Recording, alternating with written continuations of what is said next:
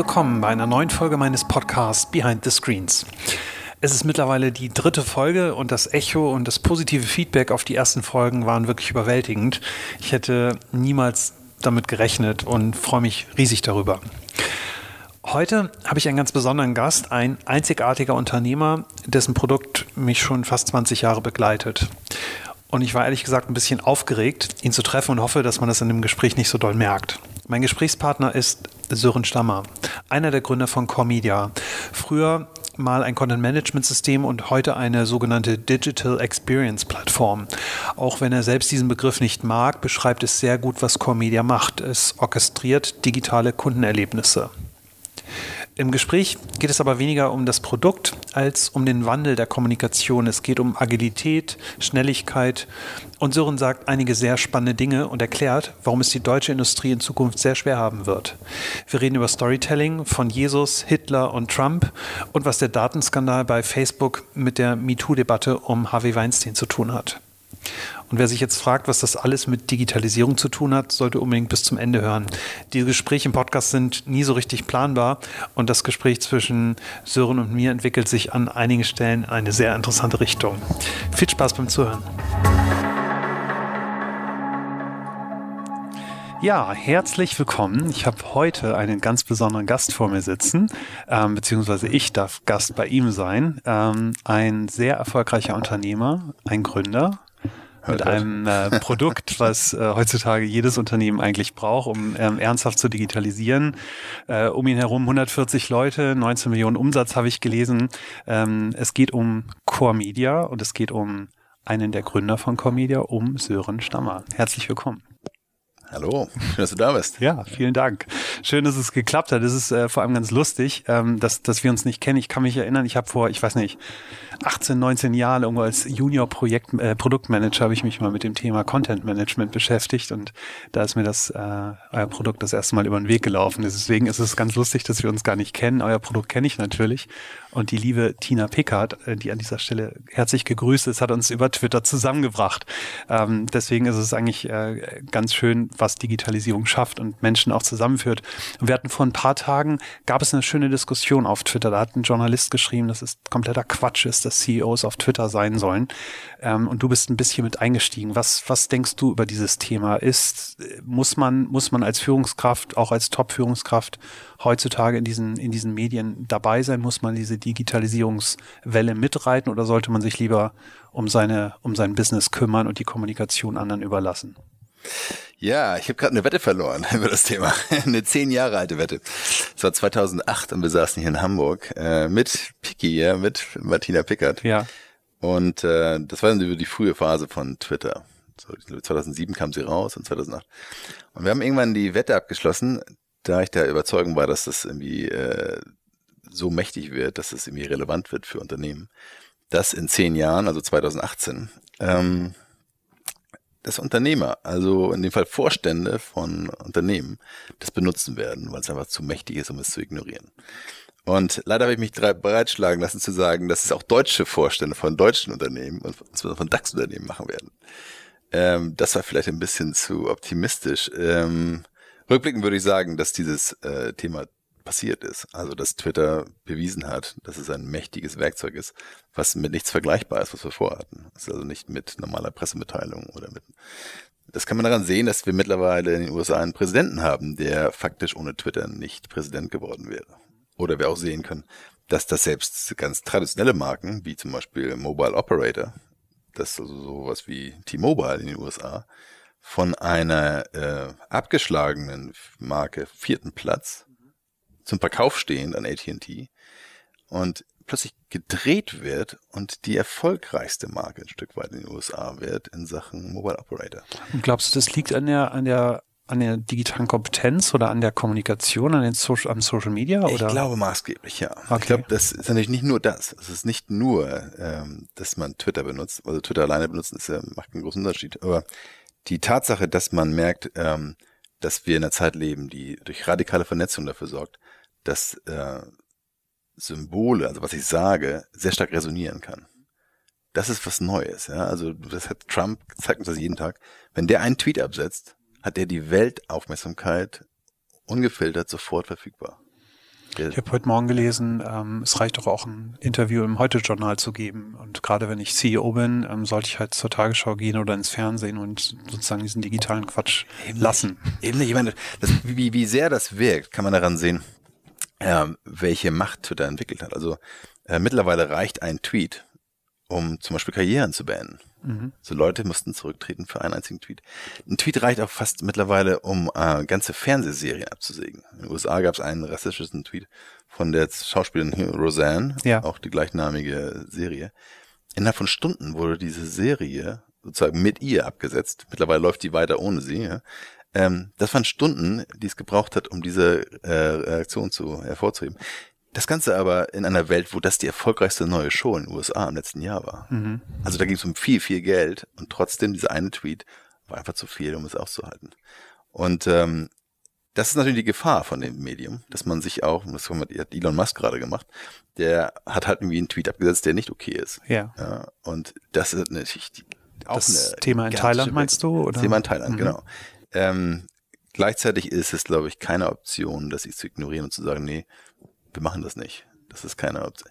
Weil die, die Konkurrenz wird's machen. Und jemand, der kommuniziert und der so resoniert weltweit, hat halt mehr Erfolg als jemand, der es nicht tut. Ähm, die Macht, die das hat, ich habe jetzt mal, hatte ich mal ähm, einen Tweet abgesetzt, der wurde von Elon Musk nur geliked. Und für 24 Stunden hatte ich, bam, ich glaube 700.000 Impressions auf diesen Tweet. Also das, das er, er hat nicht mal retweet, er hat nur geliked. Ja, das schlagen natürlich die Algorithmen zu. Und mein, das ja. selbst in der Vergangenheit war sowas halt dann, ja, du musst die Bildzeitung da reinkommen oder die Teil. Das ist mittlerweile, ist es halt Social Media. Ja. Das können wir uns gar nicht vorstellen, wie die ungleich die Verteilung da ist, dass eben die meisten Sachen werden gar nicht gesehen und ganz wenige Sachen werden halt zum kollektiven Bewusstsein der Welt und alle reden drüber, alle nehmen es wahr.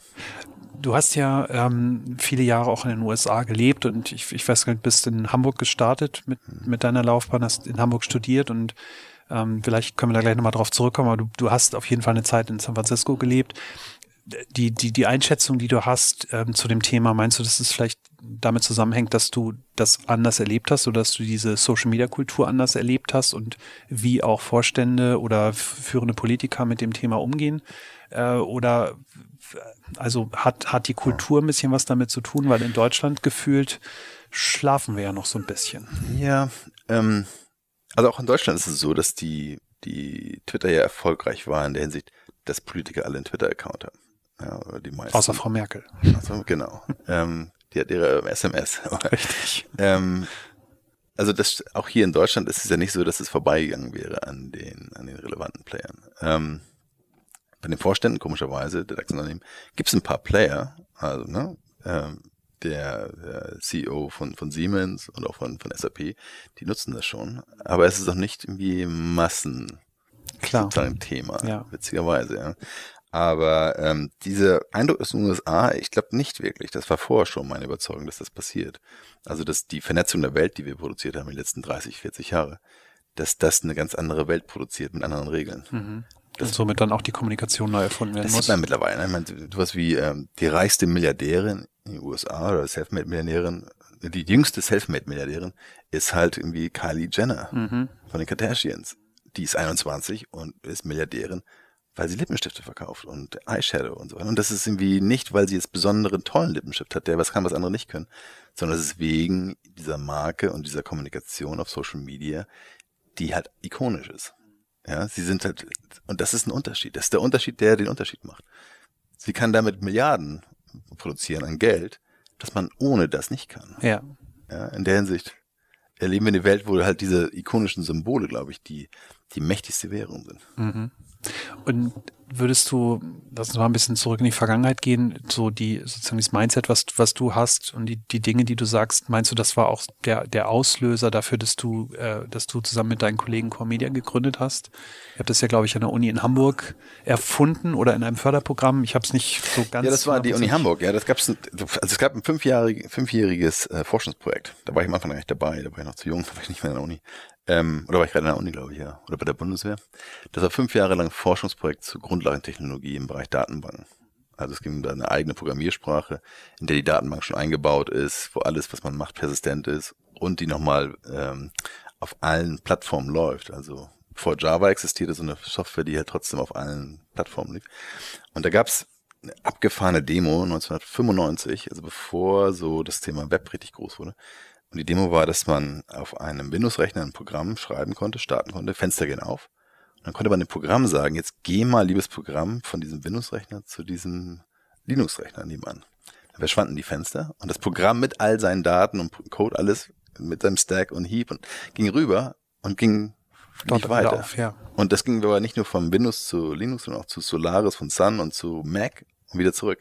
Also wir hatten Programme 1995, die konnten sich im Netz selbst verteilen und verbreiten und liefen überall. Also wie Agenten, die im Internet durch die Gegend laufen. Und das fanden wir so cool, dass wir es allen gezeigt haben. Zum Beispiel SAP.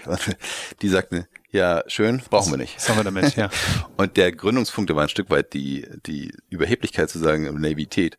Dann, dann machen wir es halt selbst und gründen eine Firma und zeigen es der Welt. Ähm, das haben wir auch getan für ein Jahr. Nach einem Jahr haben wir gemerkt, ja, da ist dieses Ding Java. Das sind einfach, wir werden das nicht irgendwie, das ist nicht so klug, jetzt gegen Java zu kämpfen. Und haben unser Tycoon, so hieß das, Typed Communicating Objects in Open Environments, haben das äh, beerdigt, Open Source gemacht und haben auf Java sind wir umgeschwenkt. Ähm, und dann kamen wir zu dem Thema ja, Content Management, dass wir merkten, da ist ein Problem. Das hatten wir damals gelernt von der deutschen Presseagentur und von Axel Springer, dass irgendwie Content was Mächtiges ist, was aber falsch verstanden wird von den meisten. Mhm. Dass also Inhalte ein Stück weit ein Wirtschaftsgut sind, dass man aber äh, veredeln können muss, verschiedenste Sachen machen können muss. Dass also keinen Sinn macht, jetzt Text nur zu schreiben in der Endform, sondern eher in den, in den semantisch reichhaltigen Strukturen, damit man alle möglichen Sachen damit machen kann. Und das habt ihr Anfang der 2000er schon? Das haben wir 1997 begonnen. Ah, und da auch schon diesen Weitblick gehabt, dass dort Geschäftsmodelle möglich da haben das, ja, die haben das irgendwie am Anfang für Medien erstmal für viele Medienfirmen. Da wurde sehr schnell klar, dass faktisch dieses Thema für alle Branchen relevant ist, weil alle Branchen faktisch Medienfirmen werden. Jeder muss kommunizieren. Ähm, dann kam eine ganz starke Phase mit den ganzen Telcos, also diese großen Player, die globale Dinge machen. Für, von denen haben wir gelernt, dass ähm, jeder Inhalt auch mit Transaktionen zusammenhängt. Die wollten mal eine Weile Inhalte verkaufen, so Rechte Management. Aber die wollten auch vor allen Dingen äh, dafür sorgen, dass man auf diesen Netzwerken ne, die, deren Billing-Systeme integriert und ähnliches. Das haben wir da gelernt und haben so Dinge gemacht wie ähm, die Winterspiele der die Olympischen Spiele in Vancouver für Bell Canada damals. Und das war toll, weil es halt die, die Größenordnung enorm war. Ja. Für, für 24, für 14 Tage war da die Hölle los, weil da die ganze Welt draufklickt auf diese, auf diese Portale. Und euer System war entsprechend skalierbar und Genau, deswegen haben wir uns ausgewählt, weil wir nachweisen konnten, wir können das selbst, wenn dann ein Terrorangriff ist und eine Data Center so ausgeschaltet wird, können wir trotzdem das Ganze weiter betreiben. Das war, das war die wichtigste Herausforderung oder die wichtigste Anforderung, weil man sagte, die Wahrscheinlichkeit ist nicht null, dass da ein Terroranschlag passiert. Und in dem Fall ist Kommunikation das Wichtigste, was sie haben. Dass sie auf jeden Fall Notinformationen rauskriegen. Mhm. Interessant, ne? Und wie seid ihr dann ähm, so die nächsten, also wann, wann ging so ein bisschen die Blase, wann platzte die Blase? 2000, zwei, drei, vier, sowas in dem Dreh. Ja, die Blase platzte eigentlich 2000. Ne? Also wir haben, ja. ich glaube, wir haben eine der letzten großen Partys in Hamburg gefeiert, diese schöne Zeit 2000 ähm, in der Kunsthalle Aha, hier, ne, natürlich, als, die neue klar. Kunsthalle. Ja, exklusiv da, gemietet. ein Casino aufgebaut. Ja, natürlich. Mit Chips verschicken. Ja. Es war eine, ein rauschendes Fest. Es ja. war ein Traum. Ähm, und es war das, glaube ich, das unser Rebranding damals. Das war als Comedia rausgegangen. Und ähm, vorher hießen wir Higher Order Informations- und Kommunikationssysteme GmbH, also nicht so richtig catchy. Ähm, das war das Ende dieser, dieser Phase, weil die Börsen raus und runter und viele unserer Partner starben.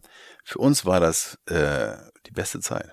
Wir haben 2000, 2001, 2002, wo die Welt eigentlich irgendwie äh, nicht wirklich gut rosig aussah, hatten wir gigantische Wachstumsraten, über 100 Prozent, 150 Prozent. Also wir kamen, unsere Krise kam, die erste Krise, die wir eigentlich hatten, kam 2003. Anfang 2003 haben dann die Telekom und Vodafone, unsere größten Kunden, entschieden, dass sie ähm, damals jedenfalls, dass sie, dass sie für UMTS-Lizenzen diese 100 Milliarden, dass das ein bisschen zu viel Geld war. Dann haben wir entschieden, dass sie die nächsten Monate kein Geld mehr 18 Milliarden sparen in 18 Monaten. Und das hat uns dann irgendwie leider sehr viel gekostet. Da war dann kein Geld mehr für Lizenzen. Und wir kamen plötzlich so angeflogen mit 100% Wachstum und mehr und wollten 100%, dann plötzlich ging das dann aber runter, steil. Und zum Glück haben wir am Ende noch 20% Wachstum geschafft das Jahr. Aber wir mussten das erste Mal Leute entlassen. Und das war brutal. weil die Firma halt so ein Stück weit eine, wie eine Familie war. Ne? Wir haben die ganzen, ich habe Freunde eingestellt von der Uni und sehr enge Freunde, die hier gearbeitet haben. Und die wussten, dass ich sie entlassen musste. Obwohl sie es wussten, obwohl sie wussten, dass es die einzige Option ist, hat das trotzdem, äh, ist das trotzdem sehr schmerzhaft. Klar. Also es ist für beide Seiten brutal, weil das natürlich entlassen werden in Deutschland ist irgendwie ein Stempel, du hast was falsch gemacht, du bist irgendwie, hast einen Makel. Entlassen, jemanden entlassen, ist das gleiche. Wenn du Leute entlässt, hast du offensichtlich was falsch gemacht. Und ähm, das war echt nicht schön. Also es hat, zum Glück haben wir es geschafft, ähm, dass wir dann sozusagen so durchgeschwungen sind. Also 20% Wachstum ist ja auch nicht so schlecht. Aber es war halt doch eine Phase, wo, wo interessant ist, wie schwierig Dinge sind, wenn du keinen Erfolg hast und wie leicht Dinge sind, wenn du Erfolg hast. Weil davor, also so, also so abhoben, da war alles einfach, ja. Jede. Die, äh, der, der Umstand, dass, dass ein großer Kunde wie die Telekom mal eben eure Lizenzkosten reduziert oder eure Aufträge reduziert, war das vielleicht auch dann das Problem des Produktes, zu sagen, eigentlich seid ihr keine, seid ihr nicht relevant genug in den Geschäftsprozessen des Kunden gewesen, um zu sagen, naja gut, das brauchen wir nicht mehr, da können wir sparen? Diese, wir hatten eigentlich nie Probleme mit dem, dass die Relevanz weg war. Also wir haben sehr, sehr geringe Churn Rate. Wenn Kunden uns benutzen, benutzen sie uns in der Regel für, für Ewigkeiten. Also selten, dass wir hier weggehen. Und wir haben äh, Negative Churn. Das heißt, jedes Jahr, obwohl vielleicht mal ein, zwei Kunden abspringen, machen wir mit den anderen Kunden wesentlich mehr Geld, als wir vorher mit allen gemacht haben. Das heißt, wir wachsen aus dem Kunden heraus. Das ist nur erklärbar über so eine lange Zeit, dass die Leute schon mehr und mehr mit unserem System machen. Dass also eigentlich die Relevanz steigt. Was wir damals hatten, war einfach, die Budgets waren weg es gab plötzlich diese riesen Budgets, auf die wir gebaut haben, gab es nicht. Und und äh, das ist dann schon schwierig, wenn das Geld nicht da ist, das aus den Kunden rauszukriegen. Ähm, ja. Ich habe mir ähm, in der Vorbereitung zu diesem Gespräch mal so ein bisschen die Systemlandschaft angeguckt und ich habe irgendwie mein, meiner ganzen Karriere immer wieder kommt man natürlich an dem Thema Content Management kommt man nicht vorbei. Und mhm. ähm, ich war vor ein paar Monaten auf dem Adobe Summit in London ähm, ich würde sagen, mittlerweile verkommen zu einer einzigen Marketing-Show. Perfekt inszeniert, ganz toll, wirklich. Man sitzt da und ich denke, super. Die haben das echt drauf. Über das Produkt selbst erfährt man relativ wenig, aber es sitzen ja. die großen Stars auf der Bühne und man sieht die besten Cases und ähm, die sozusagen die theoretisch möglichen äh, Szenarien. Und ich habe ähm, ich habe auch von dir Vorträge gesehen und und ich musste so ein bisschen schmunzeln, weil ähm, jetzt heißt es halt oft, dass irgendwie Core Media oder generell diese Systeme halt Experience, also digitale Experiences ähm, schaffen. Ja. Ist, ist, das, ist das Marketing-Schnack oder ich meine, am Ende des Tages schiebt ihr doch äh, Inhalte von A nach B oder? Ja, es ist, hat sich geändert. Ne? Also die, der Kern unserer Plattform ist immer der, noch immer der gleiche. Also die, die, eigentlich die Innovation seit 1997, die uns bis hier trägt, ist, dass wir, was ich vorhin beschrieb, diese, dass Inhalte ein Wirtschaftsgut sind. In der Hinsicht, dass man sie ähm, als Objekt möglichst strukturiert, hochsemantisch formuliert. Ja, also dass du praktisch nicht einen großen Text schreibst mit Bildern, sondern dass du die ganzen Bestandteile auseinander nimmst und weißt, aha, schon mal, dieser Text beschreibt das Produkt und da sind die Bilder dazu. Und hier ist der gleiche Text in, in Chinesisch, aber schau mal, das ist eine ältere Version. Also du musst das dann nochmal, dass wir diese ganzen semantischen Beziehungen zwischen den Inhalten, dass wir die komplett verstehen. Wir wissen also in einem Video, in welcher Sekunde welches Produkt sichtbar ist und können dann direkt auf das Produkt springen. Wenn du jetzt aber in China bist und das Produkt ein anderes ist, dann können wir das auch machen, dass wir dort in, also diese Komplexität beherrschen wir. Und ähm, obwohl dieser Kern der gleiche ist, hat sich so ein Stück weit die äh, Wertschöpfung verschoben was wir gemerkt haben über die Jahre war. Die Wertschöpfung bei euch, oder? Ja, was, was sozusagen, was bei den Kunden sozusagen den meisten Unterschied macht. Am Anfang war es halt wirklich das Management von den Inhalten, das Speichern von Bildern, Texten, Videos und Versionierung und so weiter. Jetzt haben wir gemerkt, dass ein Teil des Produktes dem Kunden noch viel wichtiger ist. Und der Teil, des, den wir da haben, das nennt sich äh, Comedia Studio, ähm, das benutzen die Kunden für in der Tat Experience Orchestration. Was das tut, ist eigentlich, wo der Content herkommt, ist uns ein Stück weit egal. Der kann auf YouTube liegen, der kann in der Dropbox liegen, der kann bei Amazon S3, der kann auch in irgendeinem Adobe-System liegen oder könnte aus deinem, aus deinem E-Commerce-System von SAP. Das heißt, wir sagen gar nicht mehr, der Content muss bei uns sein. Wir sagen aber, schau mal, dieser Schicht da oben drüber, wo du als Business-User, als Marketeer sehen kannst, wie sieht denn diese Experience, also das, was ich da als Interaktion habe, meinetwegen mein Kauf, äh, wie sieht das morgen in Indonesien aus für jemanden aus Japan, der da gelandet ist, in diesem Segment, der das auf dem iPhone XS, also 10S äh, Max sieht. Und wenn es regnet in lokal vor Ort, wie sieht das aus? Und das können wir simulieren. Also wir können dir Time Travel sagen, ja, wie wird das morgen für den User? Und diese Funktionalität ist eigentlich nicht Content Management. Ja, die ist eigentlich was anderes. Äh, dafür hat sich kein guter Begriff etabliert. Wir nennen es jetzt Experience Orchestration und Preview. Die Analysten haben von einer Weile diesen Begriff geprägt, hier Digital Experience Platform, das kommt von Forrester. Das ist ein Stück weit, sind wir mit dem Begriff nicht sehr glücklich, weil der so ne, von Analysten, der ist nicht so nah dran an dem, was die, was die Kunden eigentlich suchen. Aber der, der hat schon den Kernpunkt gemacht, dass es nicht um statischen Content geht, dass es um Interaktion ja, ich, geht. Ich finde den Begriff eigentlich ganz gut, weil man, weil er relativ griffig ist, wenn man sich ein bisschen, bisschen damit beschäftigt. Also ich fand ihn irgendwie ganz smart, als ich ihn gelesen habe. Der ist nur dann falsch verstanden, wenn du glaubst, du kannst das, äh, äh, hier, nimm mich mal eine davon bitte. Ja. Die Wahrheit ist die, dass die Kunden, die sagen, ich kann mir jetzt so eine Digital Experience Plattform einmal kaufen bei Adobe oder sonst wo, das ist naiv. Das ist grenzenlos naiv. Das ist irgendwie, weil du, der, der Unterschied mit diesem Custom Experience zu allen anderen Bereichen ist, meine Buchhaltung will ich standardisiert haben, effizient. Und da kann ich die gleiche idealerweise haben, die alle anderen auch haben. Und das gilt auch für viele andere Dinge. Bei meiner Customer Experience kann ich das nicht. Ja. Die Frage ist, ob die Customer Experience durch das Produkt getrieben wird, also das Produkt, was der Kunde verkauft, ein Auto oder eine teure Tasche oder durch die Softwareplattform. Das genau, es ist beides. Es ist ein Stück weit die als Marke musst du in der Lage sein, deine eigene Customer Experience zu bauen. Also die ganzen Interaktionen, die der Kunde da erlebt, ob es nun in dem Terminal von dem Auto drin ist oder über mobile Endgeräte oder im Laden oder über riesen Walls, die da draußen hängen. Die Frage ist nicht, ähm, das darf nicht vorgedefiniert sein, wie was du da tust. Das ist aber oftmals bei diesen großen Plattformen, die da kommen und sagen, hey, das habe ich alles aus seiner Hand. Hier, schau mal, alles aus seiner Hand, alles Ja. ist schon fertig. Ja. Weil da, was du in der Regel bekommst, ist, du bekommst was sehr Starres. Du bekommst eigentlich nur so eine Art, irgendwie so eine Zwangsjacke. Also wir haben hier eine Experience, die ist einmal durchdekliniert, ne? SAP und H- Adobe zusammen, schön. Das ist aber dann am Ende immer das Gleiche. Das sagen auch die großen Agenturen. Die sagen uns auch, ja, du kriegst am Ende, zahlst du viel Geld und hast genau das Gleiche, was die anderen auch haben. Was du eigentlich brauchst in der Welt jetzt ist, du brauchst die Fähigkeit, extrem schnell zu iterieren. Also Anpassungsgeschwindigkeit.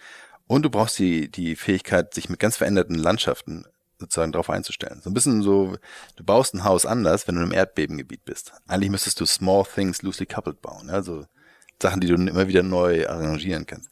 Das entspricht aber nicht den Trends von diesen großen Anbietern, die sagen, wir kaufen alles zusammen, stecken alles zusammen und dann haben wir ein Riesending, was alles tut. Das ist eine andere Philosophie. Was ich, wa- was ich, ich, ich habe mir so ein bisschen halt äh, die Cases angeguckt, die du auch präsentierst und ich fand das irgendwie ganz toll und war irgendwie ganz neidisch und dachte irgendwie, ja Mensch, solche Kunden hätte ich auch gerne. Also die halt irgendwie so coole Sachen machen und dann von euch die Lizenzen kaufen Ja. und am Ende des Tages passiert genau das, wie du sagst, da ist irgendein Produktmanager, der sagt, ich gucke mal, was morgen in Indonesien passiert. Meine Erfahrung mit unseren Kunden, ähm, die halt gerade so mitten in dieser digitalen Transformation halt ist, die haben schon so viel Probleme mit den bestehenden Prozessen, also mit dieser, mit diesem Silo-Denken. Mein Lieblingsbeispiel ist immer, die kaufen sich für Millionen an Lizenzen irgendwelche Adobe-Systeme, bekommen es aber aktuell nicht mal hin, ein, Newsletter zu personalisieren und reden mich immer noch mit sehr geehrter Herr an. Genau. Das, und es liegt nicht am Geld und es liegt auch nicht an dem, an dem, an dem, an dem, an dem Know-how, aber es, es liegt dann doch irgendwie an den Strukturen. An der Komplexität. ja. Habt ihr, habt ihr da einfach, habt ihr bessere Kunden, die keine Silos haben? Ähm, ist interessant, was du sagst, weil die, die, ich habe so ein, wir haben so eine Art ähm, Maturity Model, wo wir sagen, okay, wo ist der Kunde eigentlich gerade? Und die erste Stufe von diesem Maturity Model in Bezug auf Digital Experience ist, oder Customer Experience, ist fragmented. Also, dass deine Customer Experience sich so anfühlt wie dein Org-Chart. Ja, das ist so bei die typischen Kunden, die haben, dann, die haben dann irgendwie so eine, so eine schöne, wunderbar schöne, ge- geschliffene Brand-Site. Alles sieht toll aus mit Videos. Aber ich kann noch nichts kaufen. Genau. Und dann habe ich eine zweite Seite. Das ist so ein Online-Store. Ja. Der sieht hässlich aus, ist nicht schön, aber ich kann alles kaufen mit Ja. einem Klick. Und, Und ist aber auch eine ganz andere Abteilung. und dann habe ich eine Abteilung, Ja, und die ist Merchandising nicht. Ja, und die genau. beiden. Dann habe ich hier Kampagnen laufen auf der Brand-Site, die Ja. sind nicht mal äh, verfügbar im Store. Exakt, aber, ja. aber haben halt ein schönes Layout. Die Sachen, die verfügbar wären, da gibt es aber kein schönes Layout für. So, Also ist es, das ist der erste, der erste Status, den wir meistens bei Kunden finden. Und die Wahrheit ist die, das ist die, die Norm noch immer. es gibt wenige Kunden, die das meistern. Und wenn Apple meistert sowas und Tesla, aber viele eben auch nicht. Wie, wie, aber wie kriegt ihr solche Kunden geknackt? Also ich finde es natürlich total sexy, wenn man dir zuhört und wenn man sich die Cases auf eurer Webseite anschaut. Alles toll, will man sofort haben, aber dieser Alltag ist es dann ja so. Du bist dann mit dem Marketingleiter oder mit dem E-Commerce-Chef und der sagt, naja, mit dem Müller, der ist ganz nett, aber äh, mit dem will ich nicht, weil wenn, ja. wenn dann verliere ich Budget. Also es gibt ja diese, diese Organisationsrealität.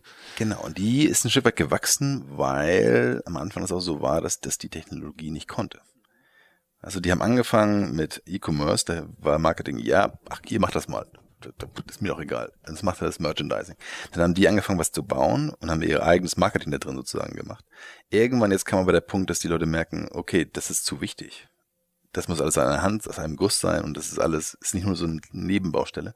Und kam der, kam der Druck auf, das wieder zusammenzuführen. Und dann hast du das Problem, dass die Technologie das nicht konnte. Was wir den Kunden, weswegen wir erfolgreich sind, was wir den Kunden ermöglichen, ist zu sagen, du musst jetzt nicht alles rausreißen und riesen fünf Jahresprojekt alles neu machen, sondern schau mal, du hast schon einen Online-Store, der ist dann von SAP oder Salesforce oder IBM, der läuft oder selbst gebaut.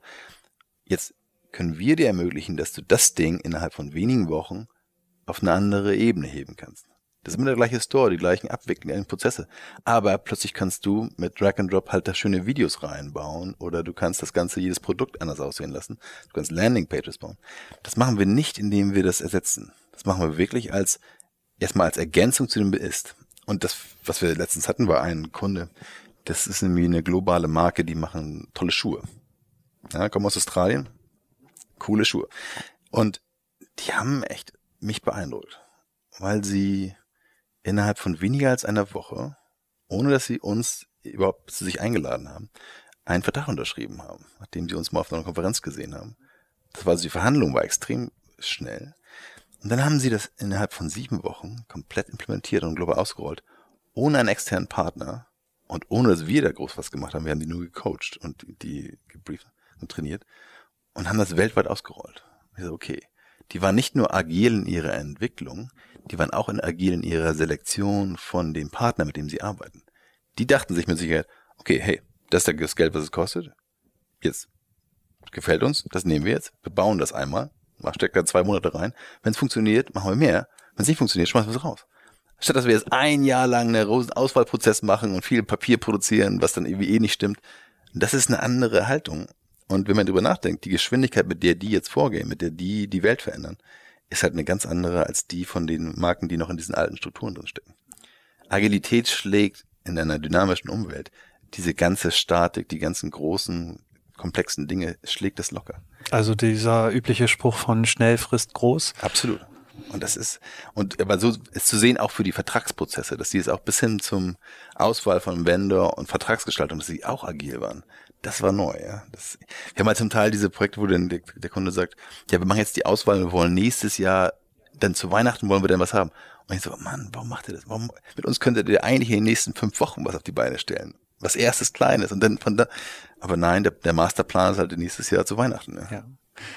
Glaubst du, dass wir, dass wir da noch drastischere Veränderungen in Deutschland sehen werden? Also ich hatte so ein persönliches Erlebnis, ich war noch früher zu meiner Zeit bei Twitter, da hatte ich einen Termin bei Zalando.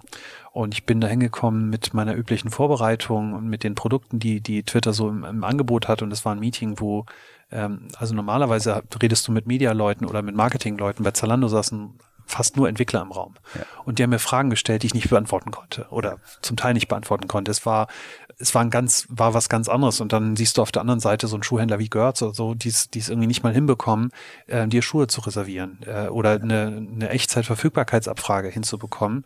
Ähm, ich hatte gerade neulich so einen Fall, wo halt ein Schuh reserviert wird per E-Mail.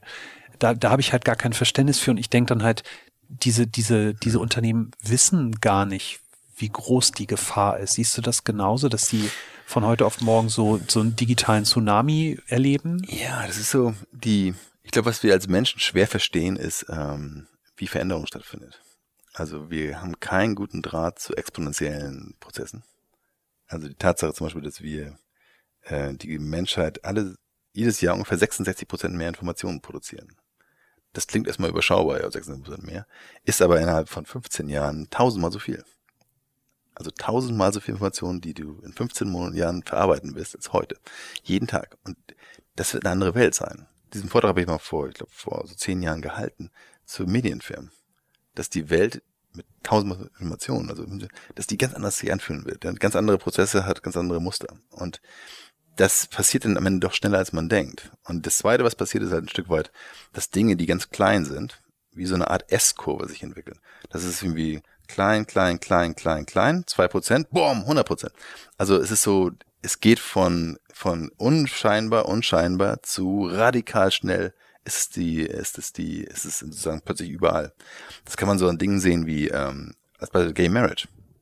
Als ich in den USA war, 2008, war der Wahlkampf von Obama. Und Obama, damals gegen, gegen ähm, McCain, hat sich hingestellt und gesagt, uh, I believe the marriage between a man, uh, the marriage, marriage is the union between a man and a woman.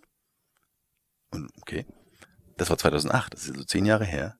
2012 hat er versucht nichts zu sagen, aber Biden, sein, sein irgendwie, äh, Partner, hatte rausgelassen, ja, ja, he believes in, in, in gay marriage. Und das war ein Riesenaufschrei im Land. Oh Gott und hier und so weiter. Und das, das galt als Fauxpas.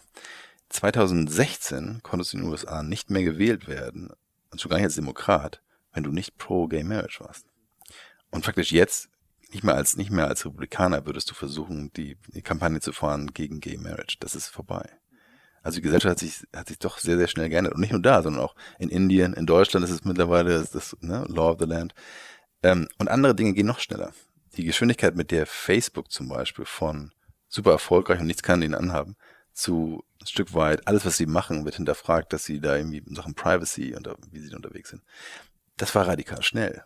Das war. Das Standardargument dagegen ist natürlich, also wenn wir mal so, ein, so Unternehmen wie, keine Ahnung, BMW oder ähnliche nehmen, ähm, die halt, die halt große Industrie sind, ähm, die sagen natürlich, na gut, so ein Tesla, alles gut und schön, aber mehr als ein paar tausend Autos produziert er halt auch ja, nicht. Aber das ist ja das Interessante. Ich meine, der Tesla-Case ist so faszinierend. Ich meine, ich habe da im Silicon Valley gelebt, als das Model S rauskam. Das war 2012 im Juni. Und habe das dann sozusagen live erlebt, wie dieses Auto dort ja sich doch sehr, sehr schnell verbreitete. Also es gab ein, ins, im Januar 2013 gab es einen Typen, der hat einen Blogpost geschrieben. Also der hatte im Silicon Valley mal so eine Art ähm, sozusagen inoffizielle Marktanteile beobachtet, so wie viele Teslas er sieht. Du kannst in Amerika kannst du neue Autos gut erkennen, weil die am Anfang kein Nummernschild brauchen, sondern die haben diesen Händlerplakette drin für 60 Tage. Und er sagte, er hat die letzten Wochen das beobachtet und hat im Silicon Valley um Palo Alto herum, hat er Marktanteil von Tesla Model S bestimmt. Bei Luxusautos. Also gegenüber der 7er BMW und S-Klassen. Und der Marktanteil war 100 Prozent. Er hat mhm. keinen neuen Porsche, keinen neuen BMW, sondern nur noch Teslas gesehen. Okay, das war so anekdotisch. Das war Januar 2013. Im Dezember 2013 gab es eine Studie, dass da kam raus, dass die in den 25 reichsten äh, Zip-Codes, also ähm, äh, Postgebieten, ne, ja. dass dort, ich glaube, acht oder zwölf von denen das Model S das meistverkaufte Auto war. Bei Zulassungszahlen oder beim genau. Verkauf, ja. Das waren aber belastbare Zahlen von ja. dieser einen äh, Auto-Website. Spätestens 2013 im Dezember hätte man als deutscher Luxushersteller wissen müssen, oh, wir haben ein Problem die Leute, die es sich leisten können, kaufen das Ding wie verrückt. Und zwar nicht nur in einer Gegend in Palo Alto, sondern überall in Amerika. Jetzt kommt jemand, jetzt, das Verrückte ist ja im letzten Quartal, obwohl wir in Deutschland glauben, dass die Probleme hätten, Autos zu produzieren und hatten die auch, haben die in Amerika mehr Autos verkauft, Tesla, von den drei Modellen, die sie haben, als Mercedes insgesamt. Und im letzten Monat haben sie mehr verkauft als BMW. Das ist also, ich finde, aus meiner Sicht ist das, äh, ist die, die Annahme, dass das nicht irgendwie äh, sich sehr, sehr schnell entwickelt, ist eine massive Fehleinschätzung. Das heißt also, wenn, wenn ich, wenn ich jemand wie, wie Herbert Dies, den, den Vorstandsvorsitzenden von VW, ähm, mir vors Auge rufe, äh, der hat natürlich ganz andere Zahlen im Kopf. Der sagt halt, wir produzieren, wir sind der größte Autobauer der Welt, wir produzieren 10 Millionen Autos im Jahr. Den wird es höchstwahrscheinlich gar nicht kratzen, diese Zahlen. Ob jetzt Tesla 50, 100 oder 500.000 Autos verkauft, ist dem egal, weil es geht darum, die, die naja. Fähigkeit zu haben, so viel zu produzieren. Naja, das Problem ist ja, der hat ja auch Marken wie Audi und Co. und Porsche. Und wenn du dir die Zahlen von Audi und Porsche, Mercedes und BMW in den USA anguckst, die brechen alle ein.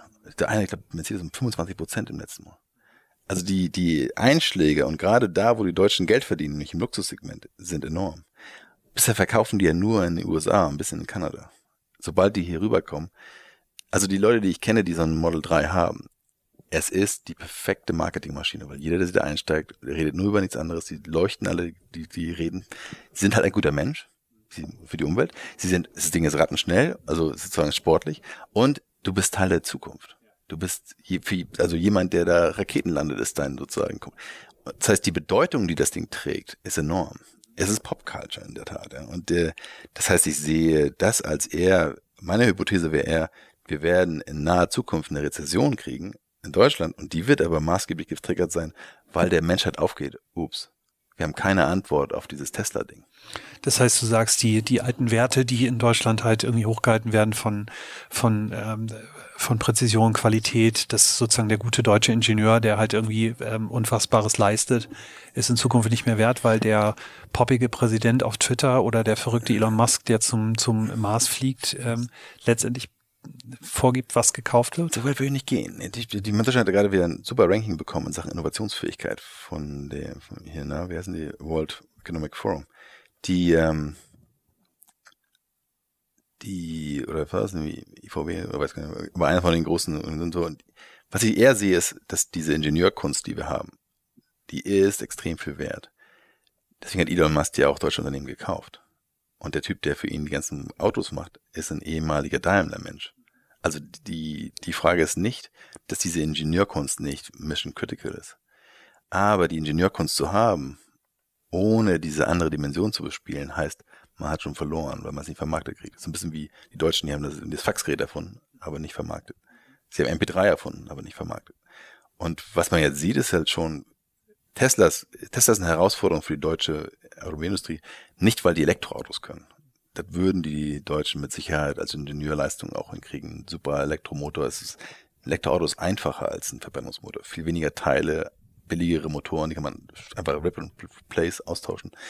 Man hat aber ein paar neue Herausforderungen, muss das Thema Batterie lösen. Und die Deutschen haben bisher in Sachen sowas wie Gigafactory, was das gemacht hat, das nicht durchgezogen. Jetzt kommt das demnächst, wir investieren gerade. Das zweite Thema ist aber, dass so ein Auto plötzlich nicht mehr maßgeblich ähm, dieses Engineering-Thema ist, sondern Software. Es ist mehr und mehr Software. Und ich habe noch keinen Player gesehen, außer Tesla, der over-the-air Software-Updates von seinen Autos hinkriegt. So. Das ist viel kritischer, weil Software im klassischen Sinne war, ich baue eine Software, ich teste, teste, teste die und wenn sie funktioniert, dann, dann shippe ich sie. Ja, so. und dann bleibt sie fünf Jahre genau. unverändert. Ja. Und so haben wir auch Autos gebaut. Wir bauen ein Auto, wir testen und dann, dann ist es solide und dann bauen wir das fünf Millionen Mal und dann bleibt das aber auch so. Und die Welt, in der wir uns jetzt reinbewegen, die verändert sich so, so schnell, dass das Modell stirbt. Du kannst nicht mehr statisch etwas, was sich nicht updaten kann, ausliefern, weil das dann relativ schnell kaputt ist. Also es funktioniert nicht mehr in der Welt, in der wir leben. Heißt also, du musst über the Air updaten. Was ist denn, wenn du einen Security-Bug hast in deinem Self-Driving-Modell? Willst du jetzt wirklich, dass die, die dich irgendwie über the in die Air Werkstatt fahren, ja? Musst. Ein Freund hier, mein, mein, mein Vorstandskollege hat einen Audi, relativ neu war, jetzt ist drei Jahre alt, glaube ich, knapp drei Jahre. Und der hatte vor ein paar Monaten, hatte das voll, dass er, sein Spiegel hatte irgendein Problem. Und dann sagten die, ja, ja, das kennen wir, können wir, können wir fixen, also ne, Software-Update. Dann sagt er, ja, wann denn ja? Ja, können Sie machen, müssen Sie aber in die, müssen Sie aber in die Werkstatt kommen. Er sagt, okay, Software-Update, Werkstatt, okay, mache ich das.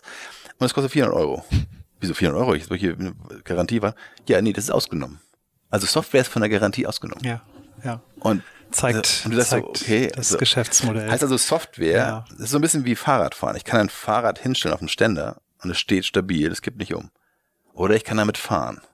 Das sind zwei sehr unterschiedliche Zustände, die beide ein Stück weit stabil sind. Das eine ist aber eine, geht nur, wenn ich mich bewege, das andere nur, wenn ich stehe. Und ich komme halt voran, wenn ich mich bewege. Also die Stabilität, die Tesla hat, ist nach vorne gerichtet. Die bewegt sich. Software-Updates laufen. Das Ding wird laufend besser. Und ein Auto zu haben, was laufend besser wird, fühlt sich sehr anders an als ein Auto, was sofort Geld verloren, Wert verloren hat, wenn ich es gekauft habe. Aber jetzt kommt's. Das sind das zweite. Das würden die Deutschen vielleicht auch noch hinkriegen. Software Engineering, das einzukaufen. Das dritte ist das Kritische, glaube ich. Das mächtigste, was die Deutschen gegen sich haben, ist Elon Musk als Persönlichkeit. Denn der ist Popculture schlechthin. Der ist Iron Man. Der ist, der ist die sozusagen ikonografisch ne, der Nachfolger von, von, äh, von Steve Jobs. Das heißt, uns fehlen, es fehlen diese Persönlichkeiten? Es fehlt auch die Erkenntnis, dass das relevant ist. Also der Punkt, dass die CEOs nicht auf Twitter sind, heißt halt, dass wir gar nicht erkannt haben, dass das ein Riesenfaktor ist. Also dass das die, so ein Stück weit die Welt, was nicht wahrgenommen wird, der, der Baum, der, der im Wald umkippt, gibt es dann Geräusche oder nicht? Das, das gleiche ist mit, mit äh, Unternehmen. Wenn du nicht kommunizierst, kannst du nicht wahrgenommen werden und dann existierst du faktisch nicht. Wenn du aber das hinkriegst, zu kommunizieren auf eine Art und Weise, die resoniert, dann hast du jedes andere Marketing geschlagen. Das hatte Donald Trump gemacht bei den bei der bei den äh, Amerikanern bei diesem bei dem Vorwahlkampf. Da waren 16 Republikaner, die da standen und alle sagten, hey, das Bush gewinnen, ja, Jeb Bush, Bruder vom ehemaligen Präsidenten, Sohn vom noch einem Präsidenten, plus er hat das meiste Geld, er hat 100 Millionen, ja. hat er so und ist alles hat klar. er schon die ganze Partei hinter sich, alles war gegessen. Und das ganze Geld und die ganze Backing von hat ihm nichts geholfen, weil er nicht in, gut in der Kommunikation war. Und dann kommt Trump und sagt, ähm, Low Energy Jab. Also er hat ihn gebrandet mit einem, mit einem negativen Brand, den wiederholt, den er nicht mehr los wurde. Also faktisch war Donald Trump war ein Meister im Branding, dass er andere gebrandet hat. Er hat irgendwie, ne, Lying Ted und Joe Kennedy, äh, faktisch, ja, Crooked Hillary. Der ist so gut im Branding gewesen, dass dann selbst die 100 Millionen nicht mehr geholfen haben. Der konnte machen, was er wollte. Das Ding, das, das Spiel war verloren. Trump hat also nicht durch mehr Geld gewonnen, sondern weil er in dieser Zeit, in der wir leben, die halt durch Vernetzung geprägt ist, eher hinkriegt, diese Resonanz zu produzieren. Das heißt, du würdest sagen, dieses, dieses Branding oder Storytelling braucht nicht nur Technologie, das, was ihr liefert, sondern letztendlich auch die Persönlichkeit. Ja. Es gibt bei, bei TED gab es einen schönen Talk, da gab es irgendwie zwei Dinge verändern die Welt. Das eine ist Technologie, also sowas wie the printing press, ne, the movable type. Und das zweite ist, äh, sind äh, Storyteller. Mhm. Jesus, Storyteller. Leider auch sowas wie Hitler, auch ein Storyteller. Donald Trump ist ein Storyteller. Ja, so, ja, Rapist, the Mexican Rapist, das ist alles Storytelling, was leider resoniert. Das ist hoffentlich langfristig was Positives, dass diese Stories so weltweit resonieren. Also sowas wie Gay Rights hatten wir. Das ist was Wunderbares, dass diese Geschwindigkeit jetzt so, so zunimmt. Ähm, auch Bezug auf das Thema jetzt irgendwie äh, Me Too. Ja. Also Harvey Weinstein konnte 30 Jahre lang in, in LA konnte Frauen missbrauchen. Selbst, selbst erfolgreiche Frauen, die später irgendwie Superstars wurden, konnte er missbrauchen und kam damit durch. Und das wussten Leute. Also meine Frau, die Amerikanerin, wusste, dass du nicht alleine sein willst mit Harvey Weinstein. Das war bekannt vor diesem Skandal, dass er creepy ist, ja. Und ähm, trotzdem ist er damit durchgekommen. Bis er den Punkt erreicht hatte, wo ein einziger Artikel von Ronan Farrow seine Karriere, sein freies Leben, seine Firma beendet hat. Das war vorbei. Ja. Also er, ein Stück weit, das Interessante daran ist, dass er eigentlich schon viele Jahre vorher durch diesen Ereignishorizont durchgegangen ist, der so ins schwarze Loch. Also er war eigentlich schon, schon im schwarzen Loch drin für viele Jahre. Der hätte vor zehn Jahren aufhören können, Frauen zu missbrauchen. Er wäre trotzdem, wäre das rausgekommen. Ja, er wäre trotzdem nicht ganz gegangen. Und was wir jetzt erleben, glaube ich, ist ein Stück weit, dass dies, diese Global, Global Awareness, also welche Wahrnehmung haben wir, dass die radikal zunimmt. Denn nach seinem Fall gab es dann alle möglichen, ne? Kevin Spacey, vom Superstar zu, er wird aus Filmen rausgeschnitten. Roseanne jetzt als, als eine andere Dimension, irgendwie das Thema Rassismus. Wir nehmen also plötzlich die Welt so viel mehr wahr, kollektiv, dass wir eigentlich eine kulturelle Entwicklung erleben. Wir mhm. erleben das plötzlich Moral, also Privacy, auch in den USA, die ganzen großen Firmen. Ist es okay für äh, in China eine Suchmaschine aufzumachen, die zensiert?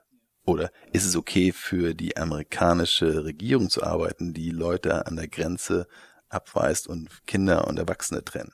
Also Amazon hat Druck, dass sie halt aufhören, ihre Gesichtserkennungssoftware an die Polizei zu geben, weil das überwachungsstaatliche Funktionen irgendwie ermöglichen. So. Glaubst du, dass das, äh, wo wir gerade über Privacy sprechen, Facebook hat ja jetzt gerade auch einen Smart Assistant rausgebracht für zu Hause, für die Küche, sprich ein Display, mit dem ich sprechen kann, mit ja. einer Kamera drauf. Ist glaubst du? Ist lächerlich, oder? Glaubst du, dass es klappt?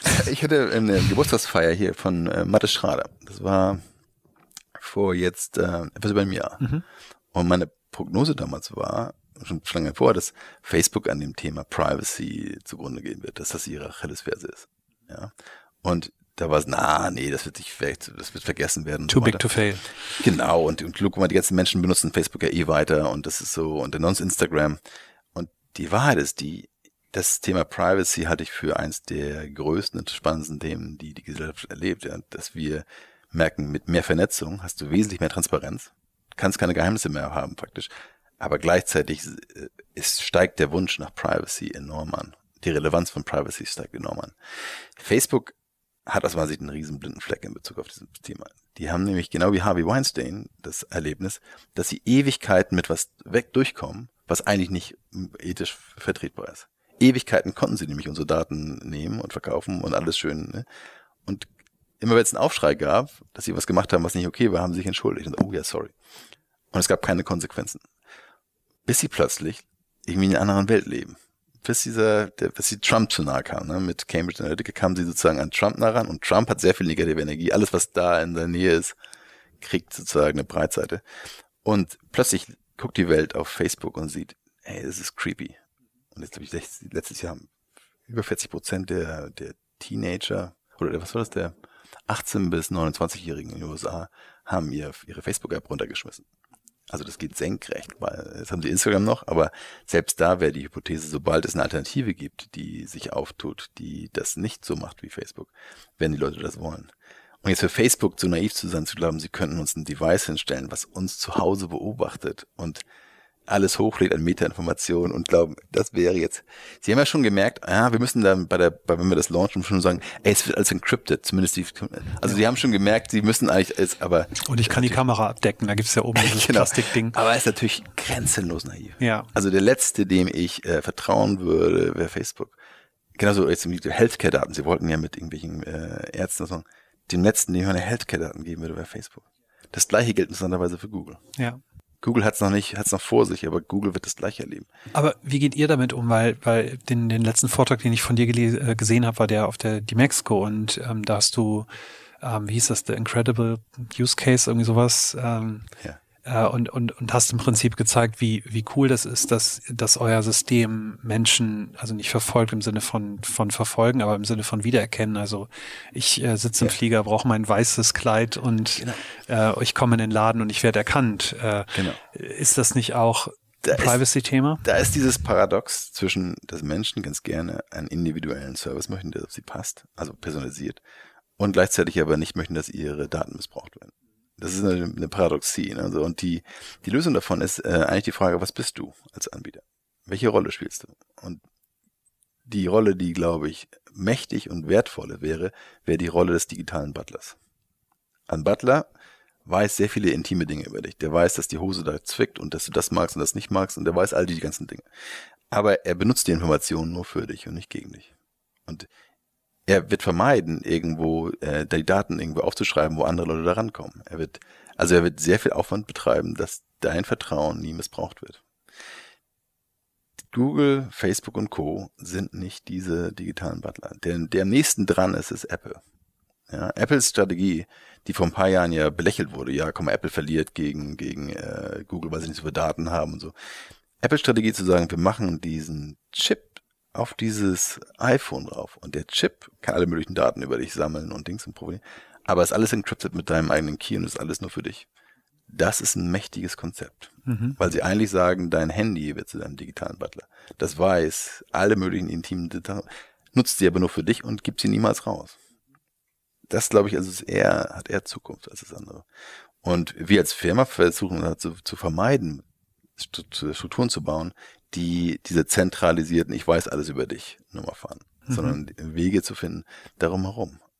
Also auch gerade bei den Luxusmarken, äh, äh, die sind sich dessen sehr bewusst. Die wissen ganz genau, dass alles, was creepy ist, dass es nicht funktioniert. Also alles, wo du als äh, Luxuskunde das Gefühl hast, du hast die Kontrolle verloren. Jemand was macht, was macht mit dir, was du gar nicht willst, ist absolut tabu. Die wollen eine Experience, wo du sagen, hey, du möchtest was und ich sorge dafür, dass es für dich äh, ohne Aufwand alles perfekt passt.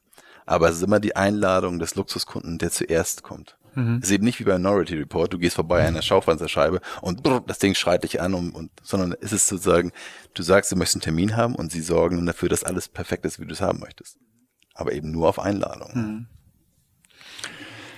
Ja, wir haben ähm, über viele interessante Dinge heute gesprochen. Es äh, hat, hat, mir großen Spaß gemacht, wenn ich, wenn ich das jetzt nochmal so ein bisschen zusammenfasse. Wir haben über das Thema Popculture und Persönlichkeit gesprochen, über die technologische Kompetenz, über die Herausforderungen in der Organisation und äh, vielleicht auch so ein bisschen über das Mindset und das Fehlen der menschlichen Fähigkeit, ähm, exponentiell zu denken und, und die Auswirkungen sozusagen abzusehen. Wenn ich jetzt ein mittelständisches Unternehmen wäre, tolles Produkt, 1000 Mitarbeiter, alles ist gut, ich muss mir keine Sorgen machen und mich trotzdem so ein bisschen frage, wie es, wie es weitergeht, wie kann ich mich digitalisieren, was ist ein Tipp, den du mir geben würdest, was sind die drei Dinge, die ich, um die ich mich kümmern sollte? Ähm, glaube ich, was, was nie schadet, ist zu dem Thema, wo ich Experte bin, anfangen, Informationen zu produzieren und rauszugeben. Weil egal wie speziell das Thema ist und egal wie nischenhaft das sich vorkommt, es wird Leute geben, die danach suchen und sich da über das Thema vernetzen, über das Thema und wahrgenommen zu werden als ein relevanter Gesprächspartner, der, der Dinge sagt, die belastbar sind, ist an sich genommen schon extrem viel wert. Ja, also statt als Marktschreier da rauszugehen, eher rauszugehen als hey, ich teile mich aus mhm. und, und, und lade eins zum Dialog. Also ne, den Dialog wirklich zu, mhm. zu suchen und auch den kritischen Dialog, denn die, die Wahrheit ist die, es gibt immer diese, diese Empfehlung, oh, das darfst du nicht machen, wenn du auf Social Media gehst, dann kriegst du die ganzen Kritik und die und den ne, Shitstorms. Ja. Und die Wahrheit ist die, besser früher als später. Je früher du weißt, dass da was ist, was am Anfang nur zwei Prozent oder ein Prozent der Leute äh, irritiert, nimm es ernst. Denn dieses Beispiel von vorn mit diesem, äh, mit diesem kollektiven Bewusstsein, das verläuft wie so eine S-Kurve. Es ist ganz, ganz wenige Leute, die es wahrnehmen die irgendwas wahrnehmen. Bis es explodiert. Bis es plötzlich alle sind. Mhm. Und wenn du das nicht früh genug wahrnimmst, dass das das, dass du dich damit beschäftigen musst, wirst du einfach nur ein schwarzes Loch reinfallen, bevor du es merkst und bist nicht mehr rauskommen. Heißt also, eigentlich nimm diese kleinen Signale alle ernst. Ja? Und jetzt, wir haben ja schon viele Signale, die schon sichtbar sind. Immer das Thema zum Beispiel Inequality in den USA das Thema von der Weile war Black Lives Matter. Das war am Anfang ja nur so, so ein kleiner Protest. Mittlerweile ist es klar, dass es ein riesen Rassismusproblem gibt und dass irgendwie da jetzt wirklich hochkocht. Ja? Dass irgendwie mehr und mehr Bilder von allen möglichen täglichen äh, irgendwie Diskriminierungen sichtbar werden. Früher musstest du schon erschossen werden, damit du Nachrichten machst. Jetzt reicht das schon, dass man, dass du halt diskriminiert wirst, dass du bei Starbucks irgendwie nicht bedient wirst oder mhm. dass die die Polizei rufen, weil mhm. du irgendwie draußen irgendwie in deinem Auto sitzt. Also es wird mehr Bewusstsein kreiert, wie schlimm dieser Rassismus ist. Ja. Mhm. Ähm, und das wird, glaube ich, mit allen anderen Themen auch so sein. Also Privacy ist mit Sicherheit eins. Das ganze Thema irgendwie ähm, Ethik, ja. Welche ist es vertretbar für die Kunden, für die wir arbeiten? Jetzt haben das Silicon Valley hat's ja, ist es vertretbar, Geld zu nehmen aus einem, von einem Land, das irgendwie Leute, Leute köpft? Mhm. Ist es vertretbar oder ist es nicht? Ja. Ist es vertretbar, äh, Produkte zu verkaufen, die nicht ähm, äh, nicht mit äh, ne, unter Berücksichtigung von von äh, ne, keine Tiere quälen und so weiter produziert ja. werden. Ist es vertretbar, sowas wie ähm, äh, äh, Geld zu geben für äh, Organisationen, die gegen zum Beispiel Bewusstsein kämpfen, gegen sowas wie ähm, äh, Global Warming? Gibt ja diese Thinktanks, die dann die Studien. Ist es okay, wenn du erwischt wirst, dass du da Geld gegeben hast? Mhm. Oder sage ich dann, hey, wenn du das tust, bist du mein Feind, dann gehe ich eben nicht mehr zu denen. Ist es okay, zum Beispiel mit von Firmen Autos zu kaufen, die Diesel, mit Dieselkanal dabei waren? Das klingt so, so, na, Dieselgate so, ja, ein bisschen geschummelt. Wahrscheinlich sind sehr, sehr viele Menschen gestorben deswegen. Früher gestorben, weil sie halt irgendwie die Belastung von den, von den Werten in der Luft für sie mit Asthma und so weiter dafür gesorgt haben, dass sie in einem heißen Tag vielleicht früher gestorben sind. Statistisch gesehen sind das wahrscheinlich relativ viele. Ich habe jetzt in, meinem, meinem, meinem, meiner Uhr, sagt er mir dauernd, dass die Luftqualität hier in Hamburg miserabel ist. Das finde finde ich nicht gut. Also ja. uns fehlt das Bewusstsein zum ja. Teil dafür, wie sehr es uns selbst betrifft. Ja.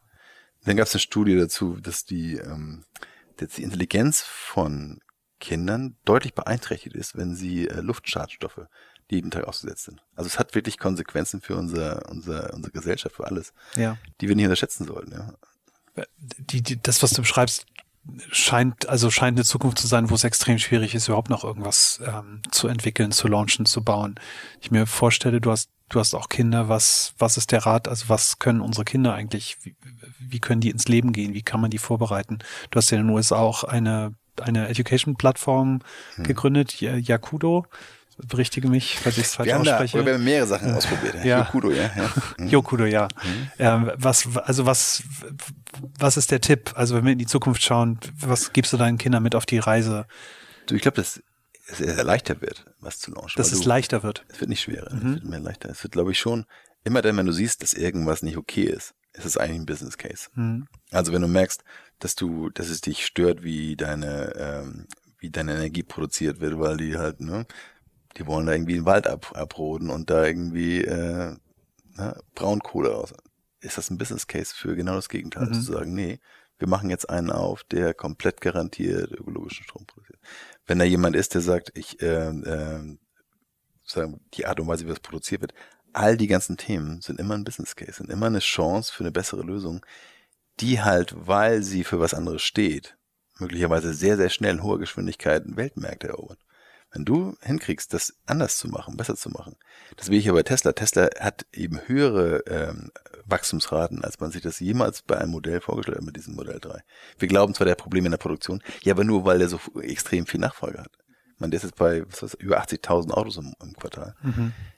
So, also diese, die Chance, wenn du was besser machst, als das gegenwärtig der Fall ist, dass du damit extrem schnell extrem groß wird, ist ja besser geworden als früher.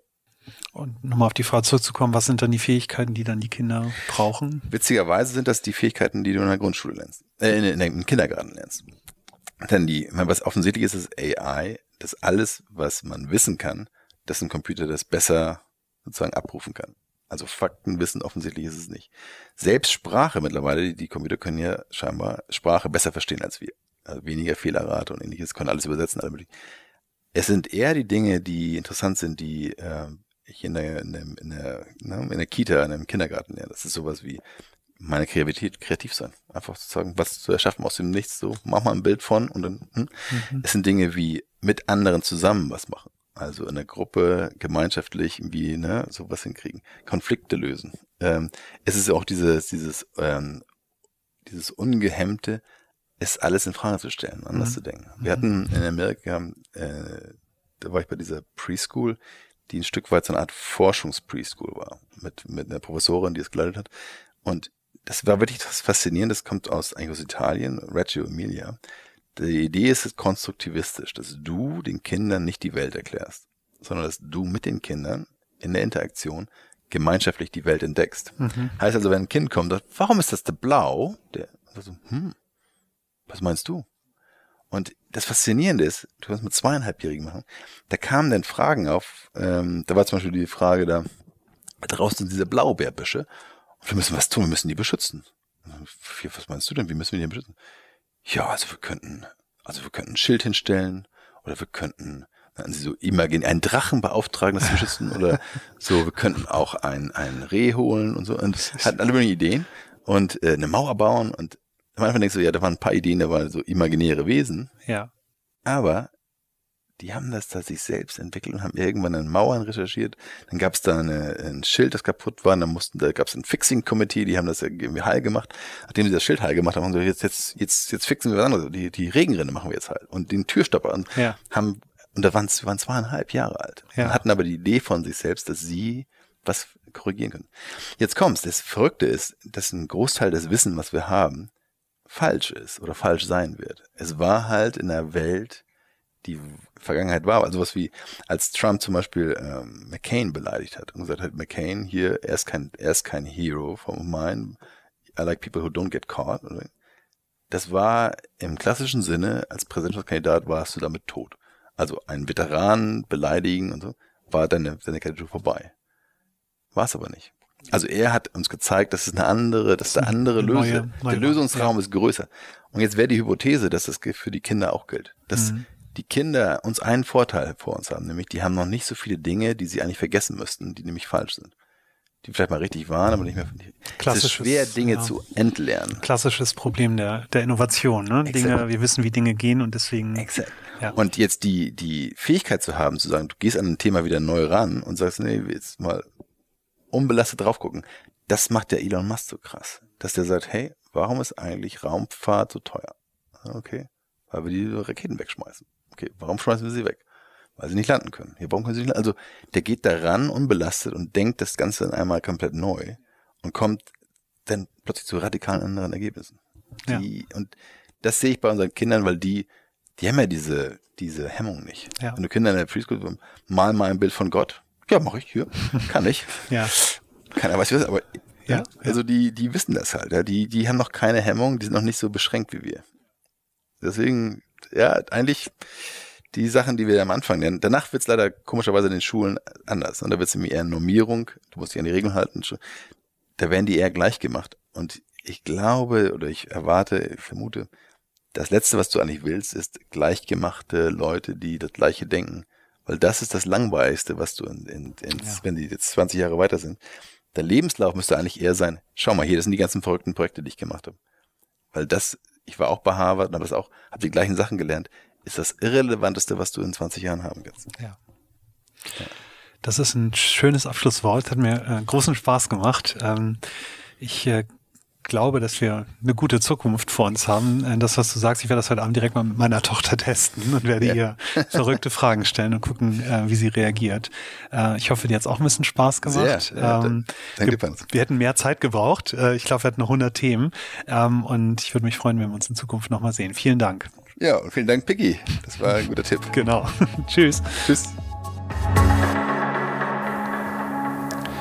Das war Sören Stammer und das Gespräch hat mir außerordentlich Spaß gemacht. Und wenn ich versuche, drei Dinge herauszustellen, die Sören gesagt hat, sind es für mich folgende. Erstens, die deutsche Industrie unterschätzt die ikonografische Wirkung von Kommunikation und das Storytelling. Und hiermit ist nicht das Storytelling der Marketingabteilung gemeint, sondern das der CEOs. Zweitens, die Veränderungen werden radikal sein. Progressive Veränderungen oder die von Sören beschriebene S-Kurve sind die Treiber, dem Unternehmen sich ausgesetzt sehen.